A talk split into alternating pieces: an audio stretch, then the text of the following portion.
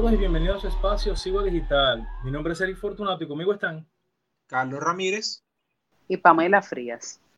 Señores, en estos días, lo, lo, que ha explotado estos días con la honorable, la excelentísima superintendente de seguro, Josefa Castillo, ante los medios de, comunicación corripio. esa, señor, esa señora habló. Ay, díganme ustedes.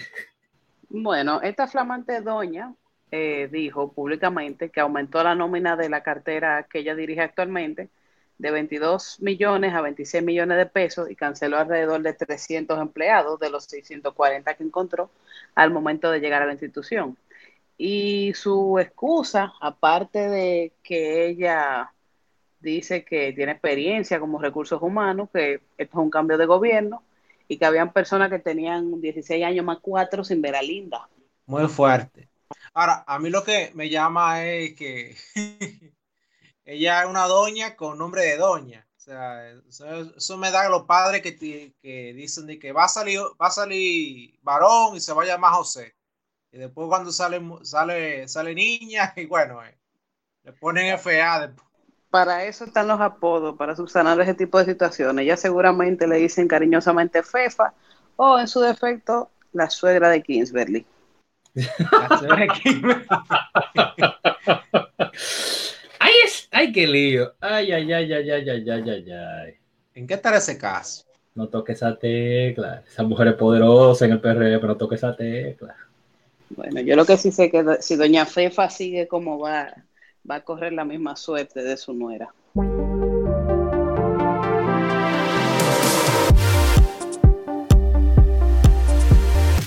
Saludos a todos y bienvenidos a República 21. En el episodio anterior eh, hablábamos sobre las extradiciones a raíz del caso de Argenis Contreras.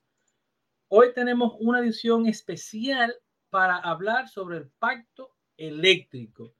Y para esto tenemos a dos invitados especiales. Que ellos, yo quiero que ellos mismos se presenten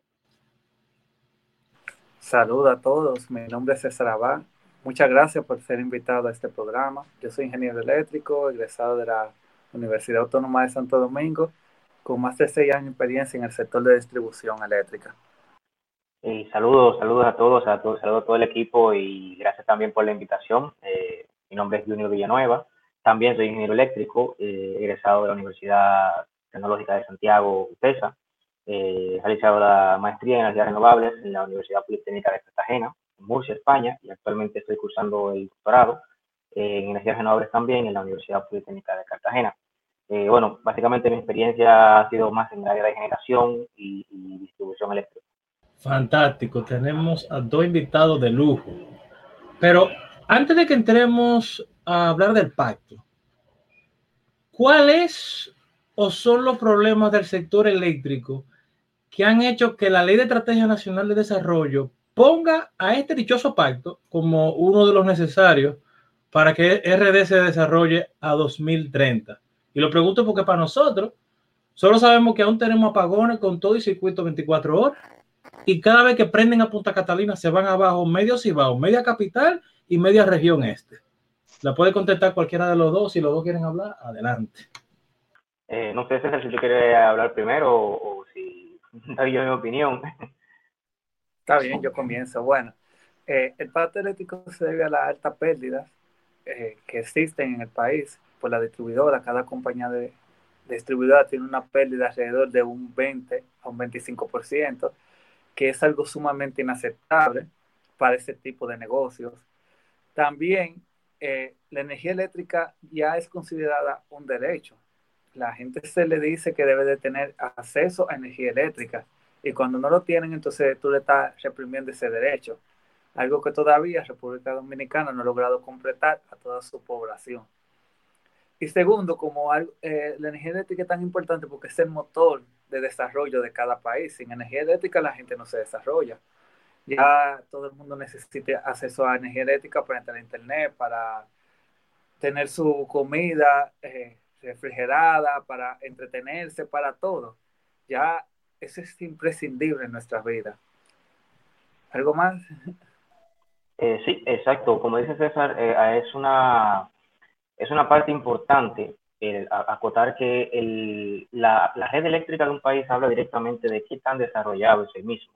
Entonces, eh, aparte de considerarse un, derecho ya fundamental, es el indicador principal del, desarrollo de un país, no solo eh, eh, hablando de la parte como usuarios comunes, sino también la parte industrial.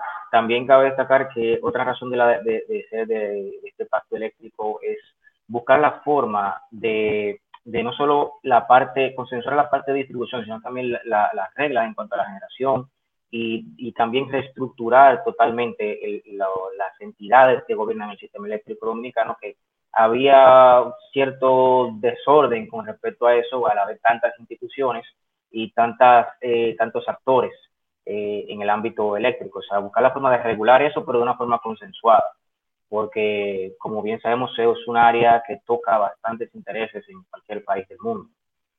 También para concluir, que me faltó este detalle, hay que recordar y que la deuda externa, eh, el 50% de la deuda externa está en el sector eléctrico, que ha demostrado que ha sido una pérdida total eh, en políticas públicas, que la eficiencia ha sido malísima y que es hay que buscar la manera de, reparar eso. Es posible y no es sostenible que un país se siga tanto aumentando la deuda externa y que sea más del 50% todo en el sector eléctrico. No en otros sectores, pudiéramos invertir más en educación, pero no lo invertimos porque lo estamos invirtiendo en el sector eléctrico.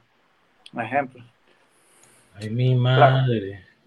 Y también el tema, el tema es también buscar la forma eh, de cómo de una vez por todas eh, lograr lo, lo que se llama la calidad del suministro y la garantía del suministro con este dichoso pacto.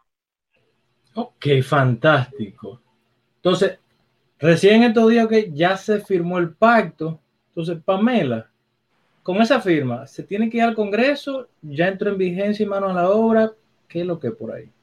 Bueno, el pacto no entra del todo tan automático, ya que del Congreso depende que se aplique parte de lo que se establece en el pacto eléctrico. Eh, por ejemplo, eh, del Congreso depende el aprobar el proyecto de ley que ha de emitir el Ministerio de Energía y Minas sobre la promoción del uso racional de energía. Y también en cuanto al tema del comité, eh, o mejor dicho, los actores que van a conformar el, un segundito para confirmar, el Consejo Económico y Social que va a formar parte del, pacto eléctrico para su implementación. Estas dos, estas dos cuestiones muy puntuales deben de ser aprobadas por el Congreso. ¿Algo adicional de nuestros invitados? Sí, claro. Podríamos agregar también que, eh, por lo menos, algo positivo es que el gobierno actual ya ha ido aplicando varias medidas del pacto eléctrico, como lo son, por ejemplo, eh, ya la, está en camino de eliminarse la CDE, la Comisión Nacional de Energía y la UES, para ser absorbida por el Ministerio de Energía y Minas. Algo, algo positivo. Lo otro que se puede agregar también es que eh, eh, se creó el Consejo Unificado de la Sede y todo eso principalmente porque la, mayoría de las cosas que están en el pacto eléctrico es siguiendo lo que se aprobó en la Ley General de Electricidad 125-01 en el 2001, si no me equivoco es como decir, vamos a cumplir la ley ahora, para no, no hablar mentira. Ya. Ok, entonces vamos a entrar, vamos a entrar al pacto. El pacto comienza con una, con unas bases, sentando las bases de, cómo se va a pactar. Y ahí en el 1.1 se habla del menor precio posible. Entonces, de ese, de ese punto, ¿Qué, qué nos pueden comentar ustedes y, también ahí que Carlos entre ahí en, en, escena? Bueno, cuando tú revisas el pacto, ellos lo primero es que establecen como, ok, lo ideal es que de este pacto se logre esto, este primer párrafo. Ahora, lo que llama la atención es que en una parte del mismo, del punto 1, 1.1, ellos indican al menor precio posible. cuando, cuando hablan del menor precio posible, hablan de la tarifa de electricidad. Entonces, yo quisiera que Villanueva o César no den luz respecto a cuál sería el menor precio posible actualmente, siendo realista. Bueno, yo entiendo que se refiere a, cuando se refiere al menor precio posible, sería eh, buscar la forma en la que el precio que va a pagar el consumidor de la energía, cuando tú calculas eh, eh, para la tarifa, la tarifa final, incluye todo lo que es los costes de operación, los costes de mantenimiento, los costes de, obras proyectadas, todas esas cosas se transfieren entonces al final del precio.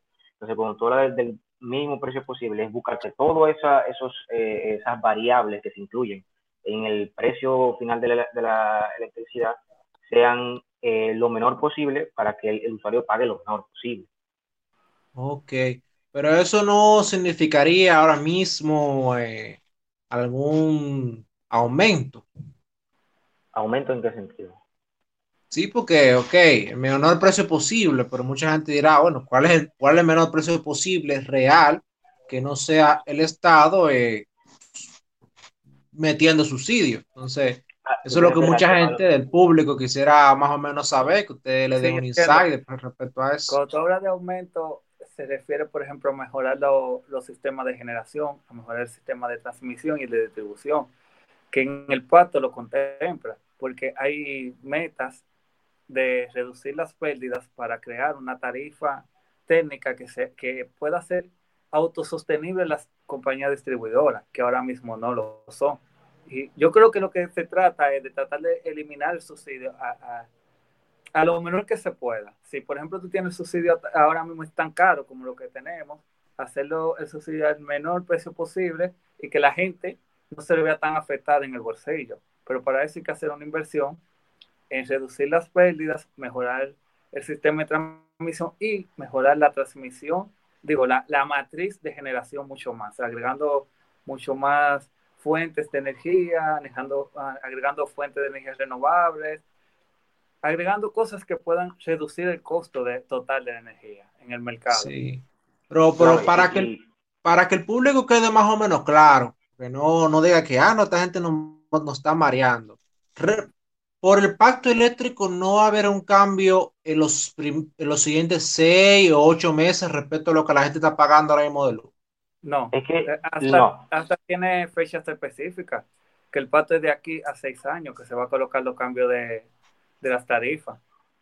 Claro, y si se fijan, las primeras, eh, los primeros cambios son institucionales. Eh, si se fijan, se dice algunos, en algunas instituciones desde la firma del pacto a un año tiene que reestructurarse todo el organismo eh, eh, interno de, tal o cual eh, empresa, ya sea, por ejemplo, el caso de la Superintendencia de Electricidad, el caso del, de la UERS, el caso del organismo coordinador, se da un plazo para que ellos se reestructuren y formen parte de la, de, de la nueva organización que va a tener el, la, el mercado, o sea, la, la parte administrativa del, del, mercado eléctrico en Dominicana y ya luego entonces hay que comenzar a ver lo que allá había planificado, lo que se estaba ejecutando, porque lo que sucede con esto es que las, como decía César, hay que reducir, tiene que reducir pérdidas y mejorar el, el, suministro, y la, tanto la calidad del suministro como la garantía del suministro, y eso toma tiempo, eso lleva años.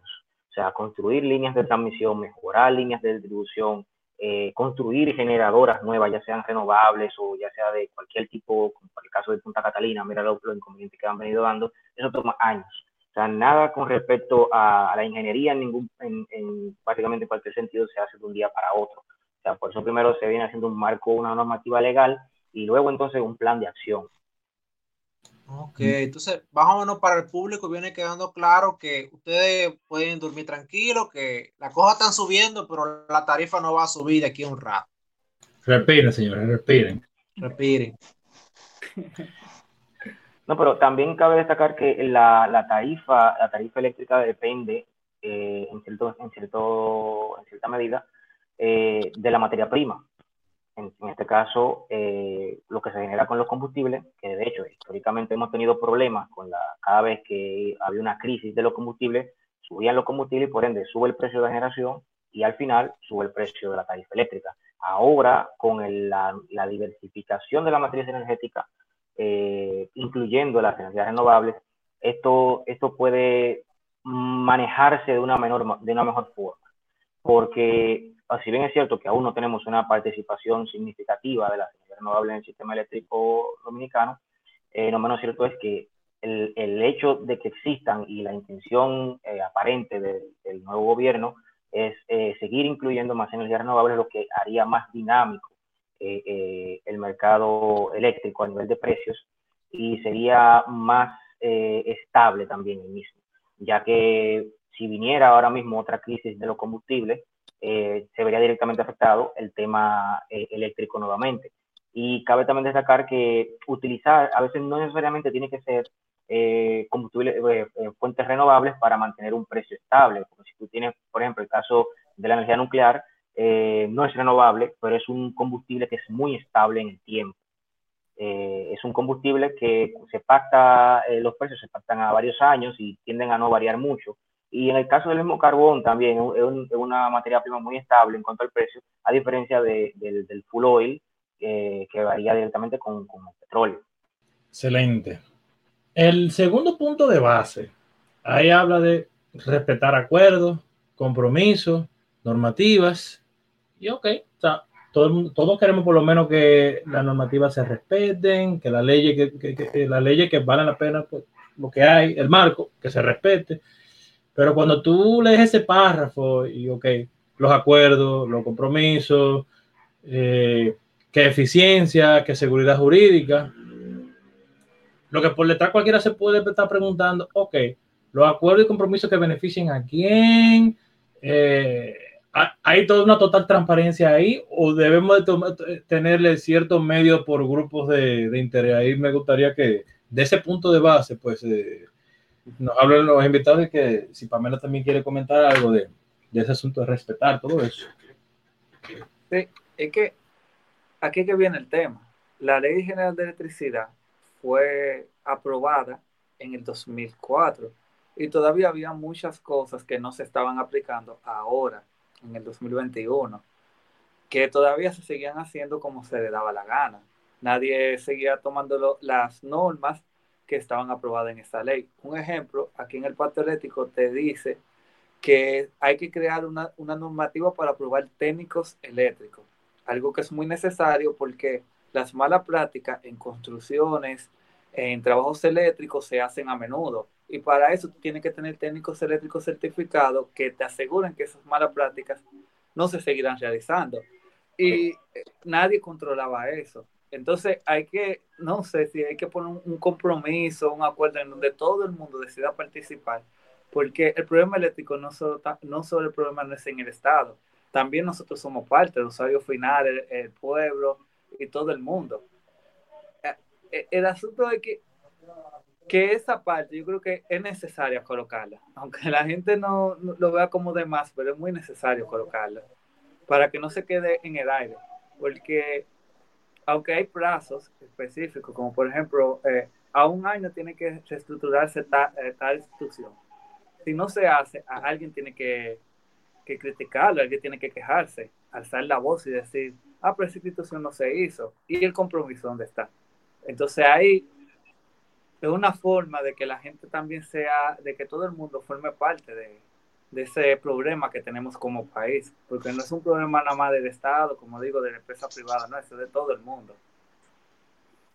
Mira, César ha tocado un punto muy importante que lo, que lo establece el pacto, ese tema de los técnicos cualificados, ya que aquí en Dominicana tenemos eh, la mala costumbre de querer tener lo mejor, pero al menor precio posible. Entonces, en, lo que corresponde a la, ingeniería en general, eh, la gente prefiere, en el caso, por ejemplo, de si tú vas a construir una casa, tú buscas un maestro constructor que nunca estudió nada, pero que él vio más o menos cómo se ponen dos o tres blogs, y no es minimizando a la persona, sino que todo eso lleva unos cálculos para garantizar una, una estructura estable y funcional en el tiempo y sin embargo, cuando tú eh, le dices, pero mira, ¿por qué tú no buscas un ingeniero? Te dicen, no, que fulanito me lo hace. Mismo pasa con la parte eléctrica, que hay normativas que cumplir, hay códigos internacionales que cumplir, hay normas en general que cumplir que no, una persona que no se ha formado en la parte técnica no las conoce, puede cometer errores y esos errores pueden devenir en accidentes que pueden costar vida. Y aparte de vida también bienes materiales, entonces, eh, el hecho de, regular este tema, al menos en el caso eléctrico de, los, técnicos, es un punto que yo lo veo muy acertado, ya que, eh, por ejemplo, en, mi caso que he tenido la experiencia de ver cómo funciona en otros países, eh, en el caso de, Europa, tú no puedes ni siquiera, literal, tú no puedes instalar un tanque de gas en una casa si tú no estás certificado para ello. Tú tienes que tener una certificación de cómo instalar los tanques de gas en una casa, porque si esa hay una fuga de gas y hay un incendio eh, en esa casa, es responsabilidad tuya. Tienes que tener una certificación que te acredite a ti, que tú sabes hacer eso. Entonces, eh, eso es una parte muy importante de que, se estandarice la certificación técnica, porque eh, eso puede evitar bastantes inconvenientes en un futuro no muy lejano. Yo entiendo que la clave para que el pacto realmente se respete y marche como es, es establecer un régimen de consecuencias. O sea, no solamente es exigir o decir, ah, eh, una persona, los técnicos eléctricos, por ejemplo, tienen que ser evaluados, sino establecer un régimen de consecuencia efectivo. ¿Qué se hace entonces ante una inobservancia? ¿Quién, por ejemplo, sería la persona que respondería en caso de que, un ejemplo, un técnico no, no calificado haga una instalación eléctrica y posteriormente ocurra, por ejemplo, un accidente con fatalidades de por medio. O sea, sí, obviamente se castigaría ese técnico, pero ¿quién asumiría la responsabilidad, por ejemplo, por la pérdida, tanto materiales como eh, de vidas para esas familias que se vean involucradas? Cuando se define esa parte, creo que ya el pacto pudiera funcionar de una manera más adecuada. Exacto, y también, eh, y no solo un régimen de consecuencias, sino una parte eh, supervisora que sea eh, imparcial y que aplique esas consecuencias, porque en el caso de, lo que es Estados Unidos y Europa, las construcciones se hacen, por decirlo de una forma, por etapas.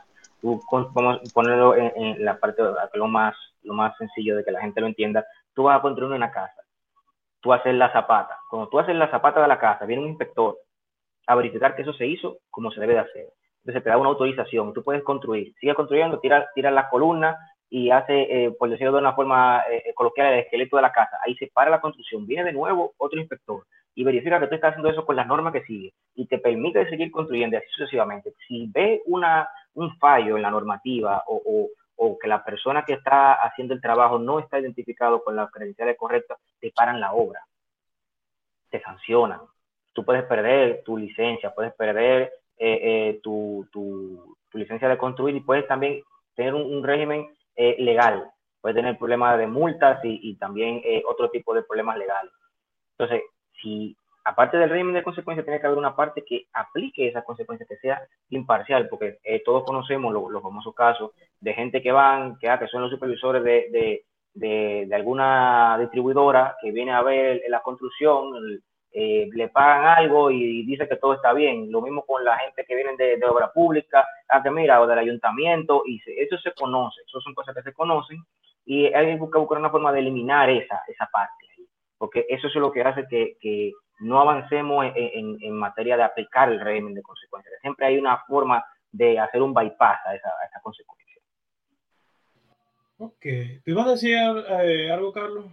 Estoy, tenía una pregunta. No, es que justamente debemos buscar como sociedad eh, mejorar lo que son las normativas prudenciales respecto a cómo se hace los trabajos. Y esto no solamente es cuestión del gobierno y regulaciones, sino que la misma gente, porque te digo, el gobierno puede tener unos inspectores, pero si la gente agarra, agarra y quiere sobornar a los inspectores, estamos en la misma. Entonces, eso requiere un, esfuerzo de la sociedad civil también respecto a eso. Bien. Señores, en el, yendo ya a los puntos por los lados del 5, que son como nueve puntos. En el 5.1.1, ahí dice que se reafirma que las funciones esenciales del Estado son de carácter normativo, promotor, regulador y fiscalizador conforme a la ley de electricidad. Ok, ellos están citando la ley y se reafirma aquí en el pacto lo que quizá cualquiera se preguntaría, por lo menos nosotros no preguntamos, yo me pregunto, si no será que ponen esto para ver cómo aseguran que el Estado se pueda meter y si tiene como que hacer algo adicional, lo haga, o si podemos estar confiados de que eh, sea como dice ahí, es decir, tendríamos con el pacto y con este punto la garantía de que va a tratar de ser eso y no más, porque con este pacto tengo entendido que, por ejemplo, entra más, del sector privado, pero eh, podemos confiar. Bueno, Eric, ¿qué te digo? Eh, eh, es el país. Nosotros tenemos, como diría un amigo mío, una democracia delegativa en donde se dice lo que el presidente del partido va a decir hacia abajo. Entonces, mira lo que pasó hace unos años cuando la ley la cambiaron para que el Estado pudiera entrar en generación, para que el Estado pudiera construir Punta Catalina. Esa ley estuvo escrita que se estaba prohibido, pero a través de que Danilo bajó la raya en el PLD, cambiaron esa ley y pudieron construir Punta Catalina. No sé si tú me entiendes. Entonces, el, el Estado tiene ese carácter ya de por sí en el pacto y se supone que el Estado tiene un papel solamente hasta lo especifica en el pacto, un rol normativo. Normativo, promotor y regulador, eso es lo único que hace. Pero eh, hay intereses políticos de por medio que ellos no tienen deseo de perder cierto poder sobre la persona que es el sector eléctrico. Cuando ellos tengan ese deseo o la gente entienda que eh, los políticos lo único que quieren es controlarlo porque pueden controlar un, un bien que es muy necesario como la electricidad, entonces eh, ya las cosas cambiarían. Pero mientras tanto, por ahora no veo que cambie, pero cuando llegue otro presidente que quiera manipular la cosa, si, si, la, si la sociedad civil no se impone sobre esas intenciones del presidente, entonces no veo que, cambie lo que ha sucedido actual, eh, en el pasado. Eh, bueno, si también, aparte del, del, enfoque que le da César analizando la parte política, si lo vemos desde una parte eh, un poco más técnica, eh, si lo vemos, si, si, ampliamos la visión a, algo más técnico, recordemos lo que dijimos al inicio, de que la matriz eléctrica de un país define el desarrollo del mismo. Entonces es de interés nacional mantener la seguridad del sistema eléctrico y que siendo el Estado el que hace la normativa, la, parte promotora y reguladora y fiscalizadora, te garantiza de que una entidad privada no se te quede con la, el motor de desarrollo de tu país. En todos los países eh, desarrollados, eh, la matriz eléctrica, por lo menos la, parte de, de, transmisión, de de transmisión, son de carácter estatal y totalmente monopolizada por el Estado. Por esto mismo, porque eh, el Estado eh, garantiza que una empresa o un grupo tal eh, no pueda hacer un, un, por decirlo de una forma, un boicot a la política de un país controlando su sistema eléctrico. Eh, si lo vemos desde ese punto de vista, es necesario que el Estado sea esta entidad y no una empresa privada. no sé si, me entienden el, el, el punto que quiero resaltar. De hecho, aquí en Dominicana, todas las subestaciones, eh, todas las líneas de transmisiones, cuando pasa cualquier inconveniente en el sistema eléctrico, son militarizadas, todas. Por si no lo, no lo sabían, cuando pasa cualquier inconveniente, ah, que se salió Punta Catalina y se fue medio país, todas automáticamente todas las subestaciones son militarizadas, porque es seguridad nacional. Entonces, ahí yo entiendo que el Estado sí debería de, de, de ser quien regule esa parte y no una empresa o un grupo de empresas privadas. ¿Tenía algún comentario, Pamela? Eh, sí, me surge una, más bien una duda respecto a ese mismo punto del rol del Estado. En el 5.1.1.2 se indica que el Estado mantendrá su participación con carácter monopólico en la generación hidroeléctrica mayor de 5 megavatios. Entonces, considerando el problema que tenemos actualmente con la contaminación de nuestros ríos, ¿entienden ustedes que sería eh, pertinente que paralelamente se empleen medidas medioambientales para garantizar la disponibilidad de fuentes de energía renovables, como los ríos en este caso, o fuentes acuíferas? bueno, eh, bueno, yo creo que sí, porque si eh, eh, yo no sé si te entiendes cómo funcionan los la, hidroeléctrica. La hidroeléctrica necesita un, un, cauce mínimo de agua y si esa se reduce ya no puede generar energía. En los años que ha habido sequía, sequía fuerte, la, la EGG no genera un solo mega. Por eso mismo, por la falta de agua, por la contaminación y por la destrucción de los ríos. Entonces, si el Estado quiere asumir esa parte, también tiene que considerar proteger más los ríos de lo que hace actualmente, principalmente de los productores ilegales, que son los que más sacan agua, y de lo que, y de lo que sacan arena también, y tierra, que yo creo que son ellos mismos que le dan el permiso, porque eso sale del este Ministerio de Medio Ambiente. Eso es correcto. bueno, en lo personal, eh, eh, yo quiero acotar algo. Lo que pasa es que acá se entiende, solamente se conoce en la parte hidroeléctrica, la gran hidroeléctrica, o sea, se refiere a la gran hidroeléctrica, aquella que necesita un embalse para su funcionamiento. Existen ya, de hecho, la hidroeléctrica es una de, las fuentes de energía renovable más antiguas, eh, de las primeras que el hombre comenzó a desarrollar. Entonces, eh, es una, una, tecnología muy madura y que tiene varias eh, formas de aplicarse.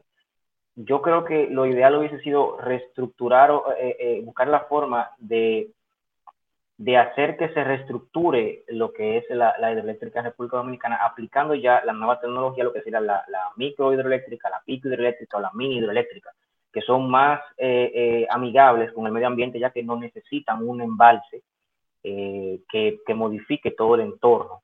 Y de hecho, cuando, cuando ustedes, la pregunta que hace, que hace Pamela del tema medioambiental es que debería de ser obligatorio para cualquier tipo de, construcción, no solamente eléctrica, eh, tener una, un, estudio de impacto ambiental que te, te, garantice a ti que tú no vas a alterar el ecosistema alrededor de esa instalación. Y lo mismo para la hidroeléctrica. O sea, tiene que tener un, estudio de impacto ambiental, eh, ya que cuando nosotros calculamos eh, una central hidroeléctrica, calculamos algo que se llama el caudal ecológico que el caudal ecológico no es más que el caudal mínimo que se necesita para mantener la biodiversidad de esa zona. Entonces son cosas que hay que tener pendiente a la hora de tú hacer un cálculo de una central hidroeléctrica y al tú aplicar estas nuevas tecnologías, estas nuevas turbinas eh, hidroeléctricas, tú aseguras ese caudal ecológico y aseguras una generación eh, más constante en el sistema, pues como bien dice César, cuando hay ciertos, eh, ciertos periodos del año hidrológico, que es diferente al año, al año eh, del calendario, por decirlo eh, de manera coloquial, el año hidrológico va diferente, en la cual hay meses en los que hay una sequía total y no se genera nada. Entonces, al tú no tener ese, eso calculado, tú puedes afectar tanto la, la, la, fauna como la flora del entorno. Entonces, son cosas que deberían de, de, de buscar la forma de, de incluirse eh, en, esa, en esa parte también.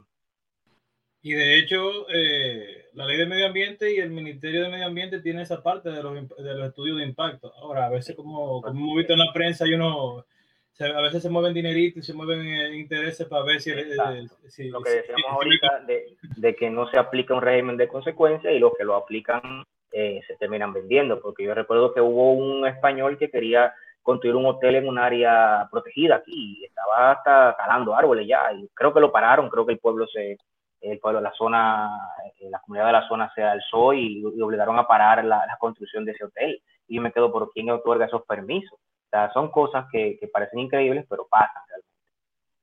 Ahora, retomando un aspecto que me llamó la atención cuando lo leí prácticamente, que es el punto 5 1.3. Porque prácticamente, o lo que yo entendí, es que va prácticamente deja establecido que es el sector privado que tiene que tener papel preponderante en la distribución. Entonces, ¿será este punto la lanza para pasar las distribuidoras al sector privado?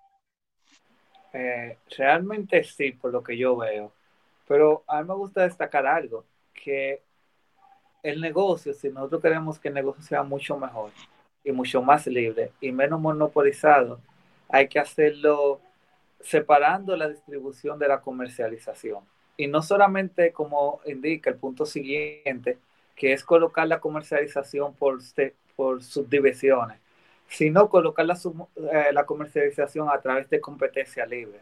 Un ejemplo nosotros tenemos una compañía que yo, que yo, por ejemplo, fundo una compañía o uno de ustedes, Carlos, tú fundas una compañía de comercialización y quién tiene mayor capacidad de atraer clientes a nuestra compañía. Así debería de ser.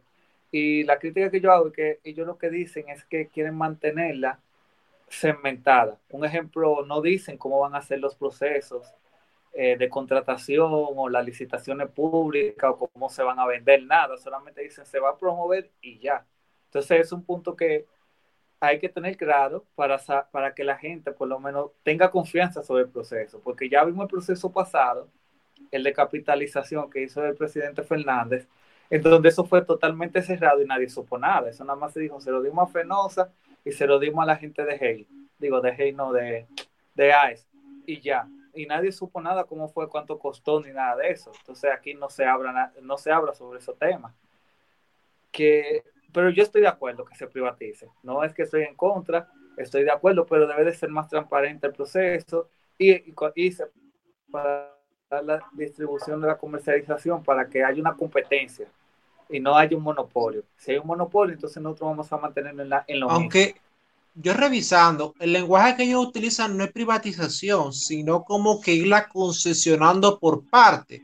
O sea, no sé, como que la, eh, por ejemplo, el sur siga siendo del Estado, pero que el sur no le venda directamente a la gente que, vende, que, que vive en Piantini, sino que Hiciste una empresa de consumidores en Piantini. esa empresa sea privada. más o menos eso fue lo que yo entendí. No sé si pueden aclarar esa parte. Lo entendiste bien, porque ese es el rol de una compañía comercializadora.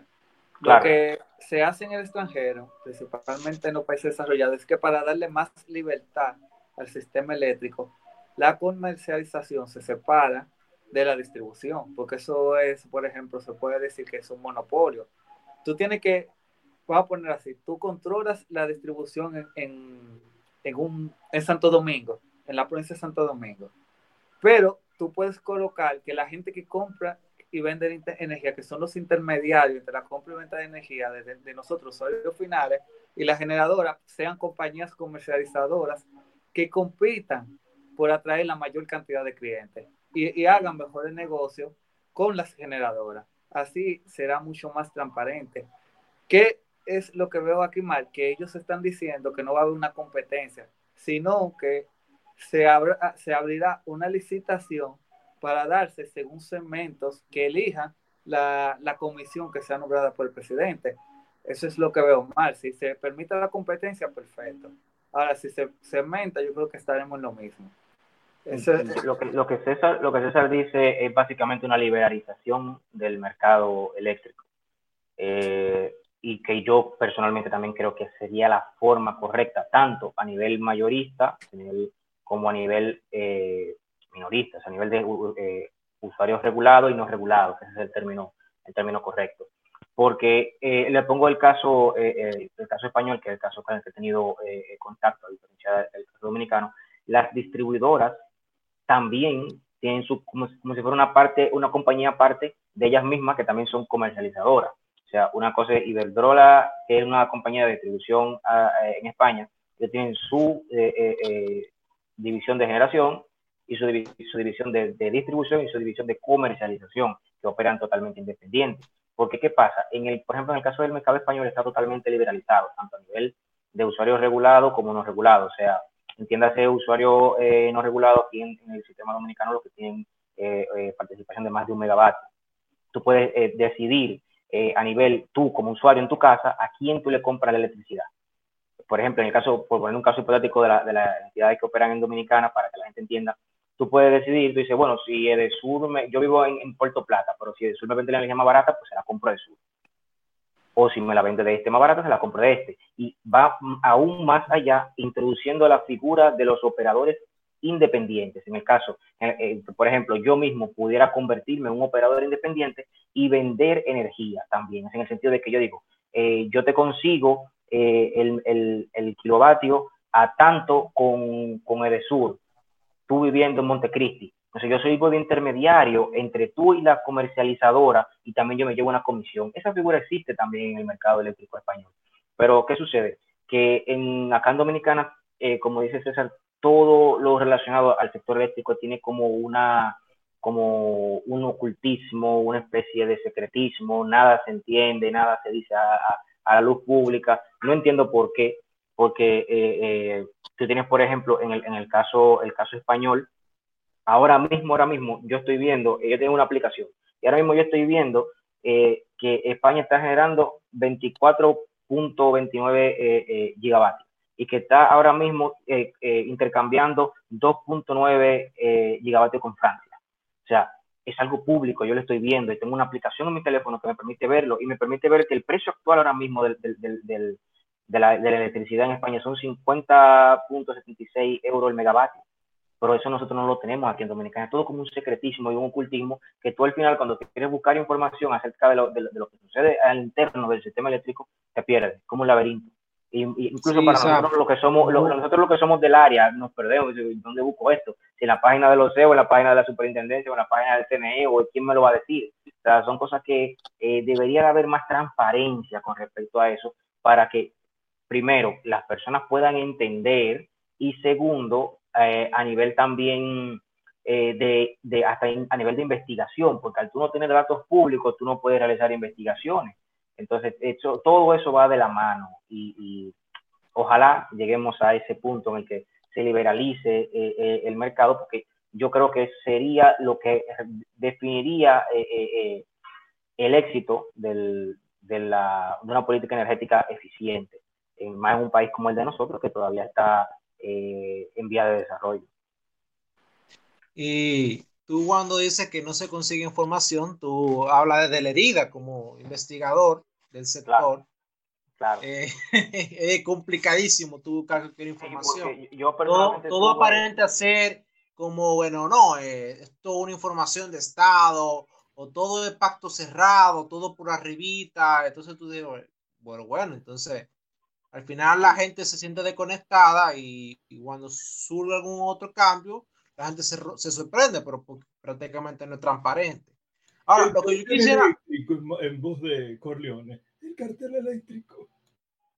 Sí, sí, y ahí surgen entonces mitología y van un montón de famoso apodo. Claro. Ahora, yo lo que quiero es aterrizar para que el público esté claro. Porque cuando la gente escucha comercialización, distribución, generación, la gente no está realmente, está muy claro de eso. O sea, aquí nuestra generación no lo vivió, pero por lo menos lo que investiga un chin, aquí había lo que era Codetel, que era un monopolio público de las telefónicas. Y eso se debarató y se, se liberalizó el sector de las telecomunicaciones. Entonces, Entre comillas. Sí, sí, entre comillas, pero para hacer un simil a la gente, ¿cuáles serían los cambios que veríamos? Porque actualmente tenemos es un monopolio del, Estado totalmente con el sector. Claro, la generación está privada, pero la gente no ve, no tiene contacto con eso. o sea, ¿cuál, ¿cuál, sería, cómo la gente lo vería ese, nuevo sistema? Eh, es lo que te decía. Porque, porque, por, ejemplo, tú tienes, tú tienes claro que tú contratas... Eh, la, la, fibra la fibra con Claro y Claro tira una fibra para una, una área, pero como con el sector eléctrico, que tú evidentemente no puedes tirar postes de luz, varios postes de luz paralelos, o realmente lo ah, que se tendría, lo que se tendría un cálculo virtual. Eh, excelente pregunta. Eh, excelente pregunta. Eh, lo que sucede es lo que, lo que se llama, por ejemplo, en el, caso español, existe un, un apartado que se llama, lo que dice lo siguiente.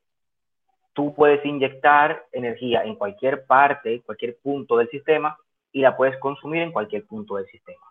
O sea, que trayendo la dominicana, vamos a suponer que tú tienes una generadora en Samaná y puedes consumirla, lo que tú inyectas ahí el sistema, porque recuerden que nuestro sistema eléctrico se llama el CENI, el Sistema Eléctrico Nacional Interconectado, está interconectado, sacando obviamente algunas eh, instituciones privadas, que tienen su zona de concesión privada, eh, pero la parte estatal está interconectada. O sea, tú pudieras inyectar eh, generación, energía en Samaná y consumirla en Pedernales.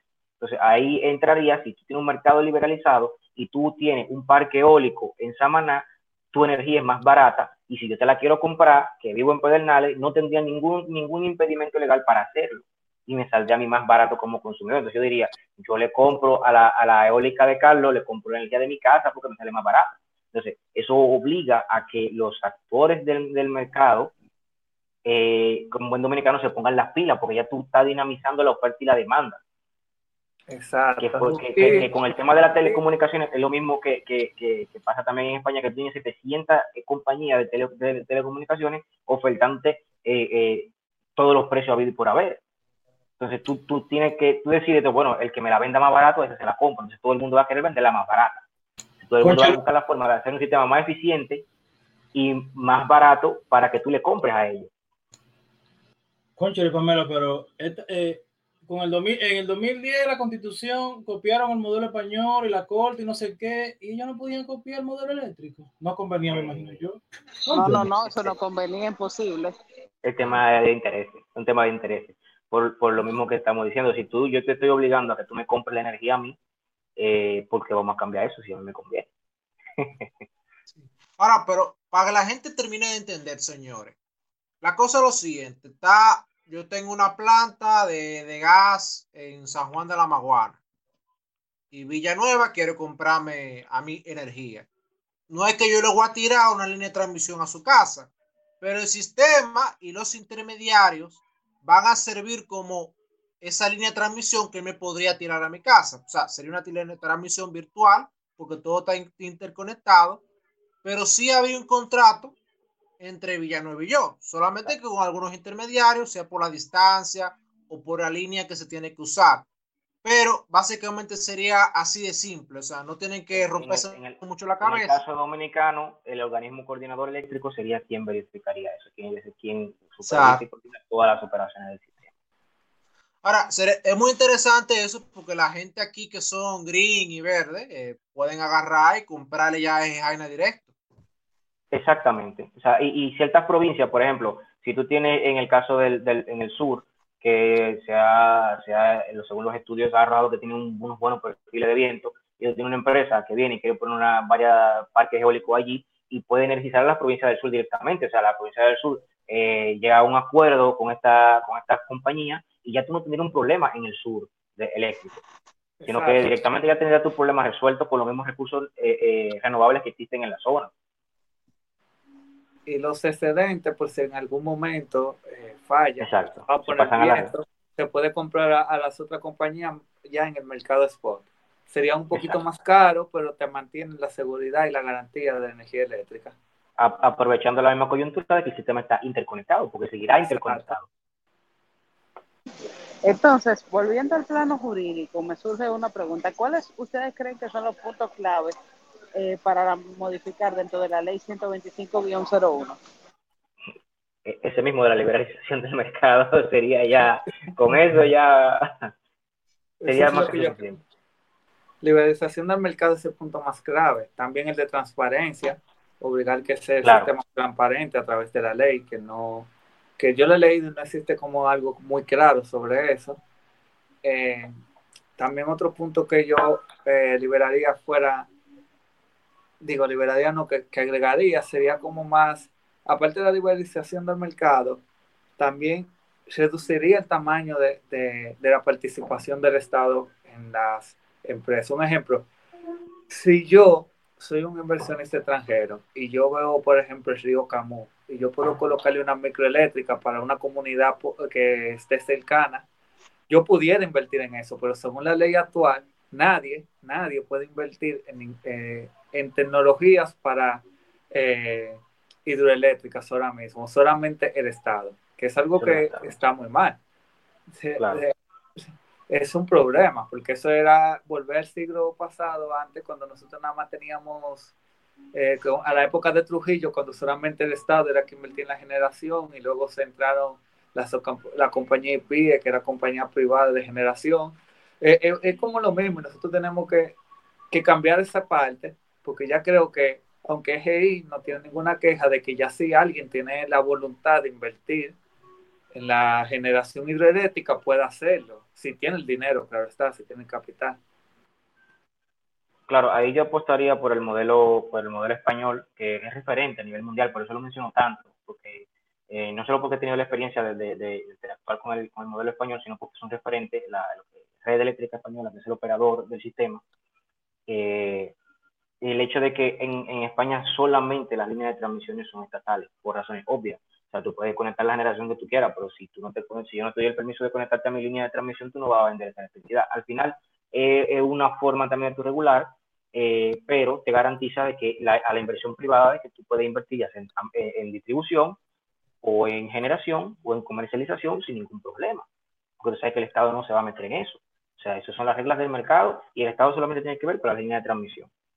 Tú quieres construir, construye, pero ahora habla conmigo para tú conectar. Ahí sí vamos a hablar. Y eso yo creo que será la, forma en la que el Estado pudiera participar eh, y manteniendo eh, eh, el, balance. Una pregunta, Villa, aunque este no me salga. el Estado español tiene un programa de expansión de las, de la línea de transmisión eléctrica anualmente o tiene un compromiso según se van instalando potencia en el sistema o y se van consumiendo, porque tú sabes que hay que incrementarla.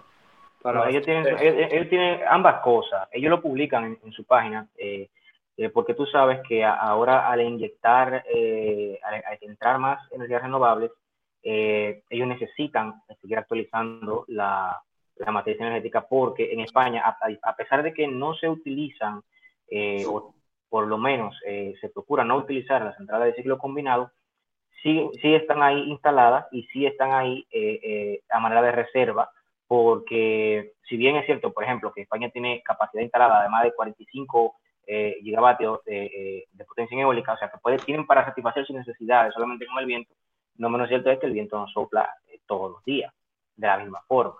Entonces ahí es necesario tú tener una línea de transmisión que te soporten eh, la, nueva generación que tú estás entrando de carácter renovable y la que ya tú tenías de carácter eh, eh, fósil. O sea, por eso ellos siguen expandiéndola, siguen actualizándola, con, tanto conforme a, la, nueva potencia que están instalando, como con proyectos también programados de mejorar redes que eran de una, por ejemplo, tú tienes que en España el transmisión comienza en 138 kilovatios. Entonces, tú tienes que cambiar esas líneas, por ejemplo, hasta 400. Eh, son parte de los proyectos que ellos, que ellos están llevando a cabo, de 200 a 400. Llevarla toda la transmisión ahí. Sí, será mucho mejor. Hay que dejar claro que Villanueva no es hispanista, sino que como profesional y especializado en la área, él tiene conocimiento de que el sector eléctrico español es puntero. O sea que cuando él habla de que realmente es un referente, es un referente, no es que... a nivel europeo, a nivel mundial es un referente. Uno de los mejores. Y, cabe destacar algo, que la red eléctrica española es una empresa privada. el operador del sistema es privado. Cosa que parece, es como que el organismo coordinador fuera privado totalmente. creo que es semi-privado. Entonces, es una empresa privada, pero que tiene un nivel de, de estándares que en todos los países del mundo buscan la forma de cómo eh, imitar ese, esa forma de operación del mercado Ahora, siguiendo, siguiendo con el asunto de, de las empresas privadas, yo vi que en el punto 5.2.1 eh, habla sobre la comercialización privada. O sea, sobre el que estábamos hablando hace un rato de cómo iniciar la comercialización, que sea con empresa privada. Ahora, veremos las primeras concesiones privadas de comercialización de energía a finales del 2022 o esto tardará más. O sea, está en el pacto, está firmado y hay unos plazos que, según recuerdo, eran como 8 o 11 meses, algo así, pero nosotros podemos decir que quizá para el 2022, finales del 2022, ya podemos ver efectivamente la primera comercializadora privada de energía. ¿Qué usted opina? Yo deseo que sea así y que, la, y que todos los sectores cumplan, especialmente la parte del gobierno, porque ya eso es el rol del gobierno claramente, que cumplan con los plazos establecidos en el pacto algo que yo no tengo mucha seguridad por la, por, por la historia de nuestro país. Pero ojalá que no haya politiquería y que realmente ese plazo sea cumplido en el tiempo establecido, que fueron 12 meses desde la firma del pacto, que lo dice así a la clara. 12 meses luego del pacto, la Superintendencia de Electricidad tiene que enseñar cómo va a ser, cuáles son las normativas, las reglas y la y las licitaciones públicas para, para la comercialización. Eso es lo que dice el pacto, ahora veamos si es cierto. Eh, yo en lo personal creo que puede ser, puede ser, dependiendo, porque recuerden que existen actores independientes en acá en Dominicana, existen eh, eh, empresas privadas que tienen su zona de concesión. le pongo el caso de SPEM, que conozco con conocimiento de causa la red de SPEM, pues elaboré allí en el área del despacho por un tiempo. Y si esta empresa, por ejemplo, crea una comercializadora, ya tiene una infraestructura totalmente montada y eficiente en la que pudiera actuar en, el mercado eléctrico también. aunque no genere, aunque no tenga la parte de generación ni de transmisión, pero sí ya tiene la experiencia y tiene la infraestructura de comercialización y tiene todo eso instalado en la zona este. O sea, quizás eh, si esta empresa, por ejemplo, se motiva, o la, empresa que tiene en Samaná, creo que llama Luz y Fuerza, eh, empresas que ya están establecidas con su zona de concesión privada y crean una, una empresa o extienden su, su, su no sé, su, su forma de operación de alguna manera, cambian las reglas de su contrato y pueden, eh, les permiten acceder a, esto, se vería más temprano que tarde. Para, quien, no, para, quien no sepa por si acaso, se en el consorcio energético Punta Cana Macao. Sí, exacto. o sea que sería... Ah, si se, también, el comentario de Villa, ah, también el comentario de Villa le puedo agregar que aquí existen ya compañías que también hacen negocios de intermediarios con los usuarios no regulados, con los usuarios mayoristas. Porque eh, si tú pasas de un mega y entra un usuario no regulado, tú te puedes contratar que tú quieras, eh, con el que te venda la energía más barata. Y ya hay personas que hacen eso, eso existe, ¿cierto? Eh, así que nosotros podemos decir que hay estructura para hacerlo. Ahora veamos qué, cuál sería la, qué dice el gobierno y qué hace el gobierno para, para cumplir con el pacto eléctrico. Entonces, el plazo, si se cumple el plazo institucional de 12 meses de la Superintendencia de Electricidad, que a ver, fijándolo de, digamos, este mes, estaremos hablando de, bueno, de marzo del próximo año, ¿sí? Eh, si se cumple eso, podremos decir que agosto o septiembre ya habría alguna compañía ya comercializadora operando, o sea, un plazo realista, podemos decir. podremos decir a finales del 2022 o, o a principios del 2023, un plazo realista. Siempre y cuando se cumpla los 12 meses. Que ya en marzo se, se den la competencia y todo eso. Se abren las licitaciones. Entonces, hablando de la superintendencia, ¿qué va a pasar con esta? Porque veo que hay varias modificaciones en el pacto. Yo lo que veo es que la superintendencia será, va a crecer, va a crecer mucho más su rol eh, normativo, porque realmente la superintendencia era, ese era su rol de normativas.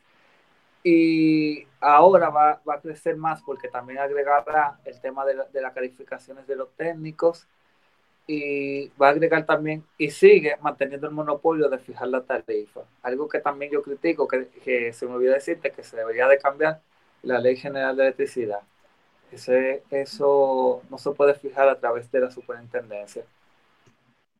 Y hay que acotar que la superintendencia eh, sigue siendo autónoma. Dice tanto de manera operativa como presupuestaria. O sea que, que al final, como dice César, va a seguir, va a crecer más, va a crecer. Y entonces, si la superintendencia va a crecer, por fin nos vamos a lamber a la CDE. Este gobierno, lo más positivo que tiene este gobierno o el actual ministro es que están ya en proceso de eliminar la CDE y de unificarla a la, al Ministerio de Energía y Minas, como dice la ley. También la Comisión Nacional de Energía y la UERS. Todas esas eh, funciones que tenía agregarse al Ministerio de Energía y Minas y que el Ministerio de Energía y Minas va a ser un ministerio mucho más grande, mucho más poderoso, pero creo que será más efectivo porque todas esas instituciones eran, eran un centro de botella, para decirlo, muy, eh, muy poca persona trabajaba realmente. ¿Y qué será lo diferente con la unidad de electrificación rural? Esa yo la mencioné, eso va a pasar a la, al Ministerio de Energía y Minas, que ya tiene un departamento eh, cuyo objetivo es electrificar las zonas que todavía aún no tienen eh, electricidad eléctrica, eh, que yo creo que ya son muy pocas. pero yo, creo yo creo que debería también de modernizarse, crear microeléctricas, crear mejores soluciones, porque a veces ni siquiera es rentable llevarle un sistema eléctrico a esas comunidades tan pequeñas. Y es mejor construirle sistemas aislados, de mi parte. De hecho, ellos lo hacen. Ellos eh, hacen una evaluación y si la infraestructura existente está muy aislada, ellos te instalan paneles, te instalan eh, otro tipo de, buscan la forma de, de, hacer la, infraestructura eléctrica aislada, pero autónoma. O sea, te hacen un cálculo básico, eh, tiene una, nevera, una lavadora, un televisor, vamos a ponerte a ti dos paneles aquí para que tú por lo menos puedas tener electricidad en tu casa. Eso es lo que ellos están haciendo ahora mismo. En el 5.3.14 del pacto se plantea que siga siendo competencia del Poder Ejecutivo nombrar al Consejo de Administración de la Superintendencia por cuatro años y que solo se puede remover, se puede quitar por faltas graves. Eso de falta grave como que queda aéreo. ¿Ustedes qué, ¿Ustedes qué opinan al respecto? Muy ambiguo. Son cosas ambiguas. Yo creo que, tú sabes, son la, son la maña que tiene el poder dominicano, de siempre como mantener a la gente que colocan y cosas así. Yo, yo lo voy a decir porque, también, ¿cuál es una falta grave? Si tú tienes función en el Consejo de la Superintendencia, sería una falta grave tomar un soborno. Y, y, y ellos no lo especifican, ¿tú me entiendes? O no trabajar. O, o qué es una falta grave. Algo, un escándalo que se destape, tal vez porque tú tenías una querida nombrada en, en eh, que vamos a poner con un soldado y te quieran sacar. No, está muy ambigua esa parte. Eh, yo creo que aquí debería de establecerse de una vez por todas el, sistema de oposiciones, el sistema de concurso, de que tú vayas a un concurso público y que todo esté público, tus notas sean públicas, tu, todo lo que tú hiciste sea público para que se justifique el hecho de que tú ocupes cierto cargo público, valga, valga la redundancia, porque si se van a poner al dedo todas la, los puestos directivos, como, dice aquí, o sea, no tiene mucho sentido, de que, o sea, no me garantiza a mí que la persona que tú vayas a poner sea una persona competente para el puesto. Ese es uno de los problemas que, que tenemos eh, como país, que aquí se entiende que hay que poner las cosas, o sea, el, tema de la, no la meritocracia, sino de que por lo menos darle la oportunidad a las personas de que demuestren que valen estar en, una posición pública. Ya en una empresa privada serán otras cosas, serán sus reglas, pero una, algo público, con dinero público, que nos compete a todos, deberíamos de ser evaluados de manera abierta, es lo que yo veo. Lo que pasa es que lamentablemente aquí se han enfocado eh, dentro de lo que es la administración pública y las carreras eh, especializadas en tecnificar solamente, vamos a decir, posiciones intermedias o posiciones iniciales. Si tú te fijas, los puestos directivos en el sector público en general son todos puestos de confianza y de libre remoción.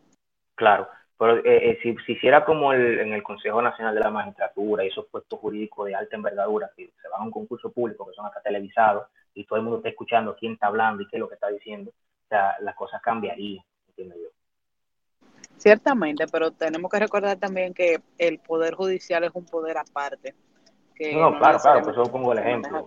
sí no necesariamente se maneja con las reglas que se manejan a nivel de poder ejecutivo. Pero sí, sería interesante ver cómo quizás, sobre todo en, esos, en esas áreas tan técnicas como en las superintendencias, a ver si se logra realmente el cambio que necesitamos.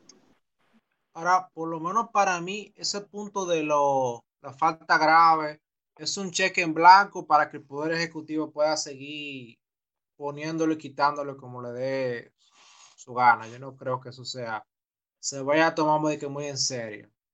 Y yo creo que es una falta grave porque un organismo como la superintendencia, que es autónomo, requiere realmente autonomía del poder político. O sea, no puede ser que ese presidente se levantó eh, de mal humor un día, voten al superintendente de, de banco o al superintendente de, de electricidad. O sea, yo creo que ahí, como todo acuerdo con Villa, debería ser un proceso acompañado con el Congreso y con una garantía más fuerte y, claro, un profesional más técnico también, que no sea un político que nombren ahí.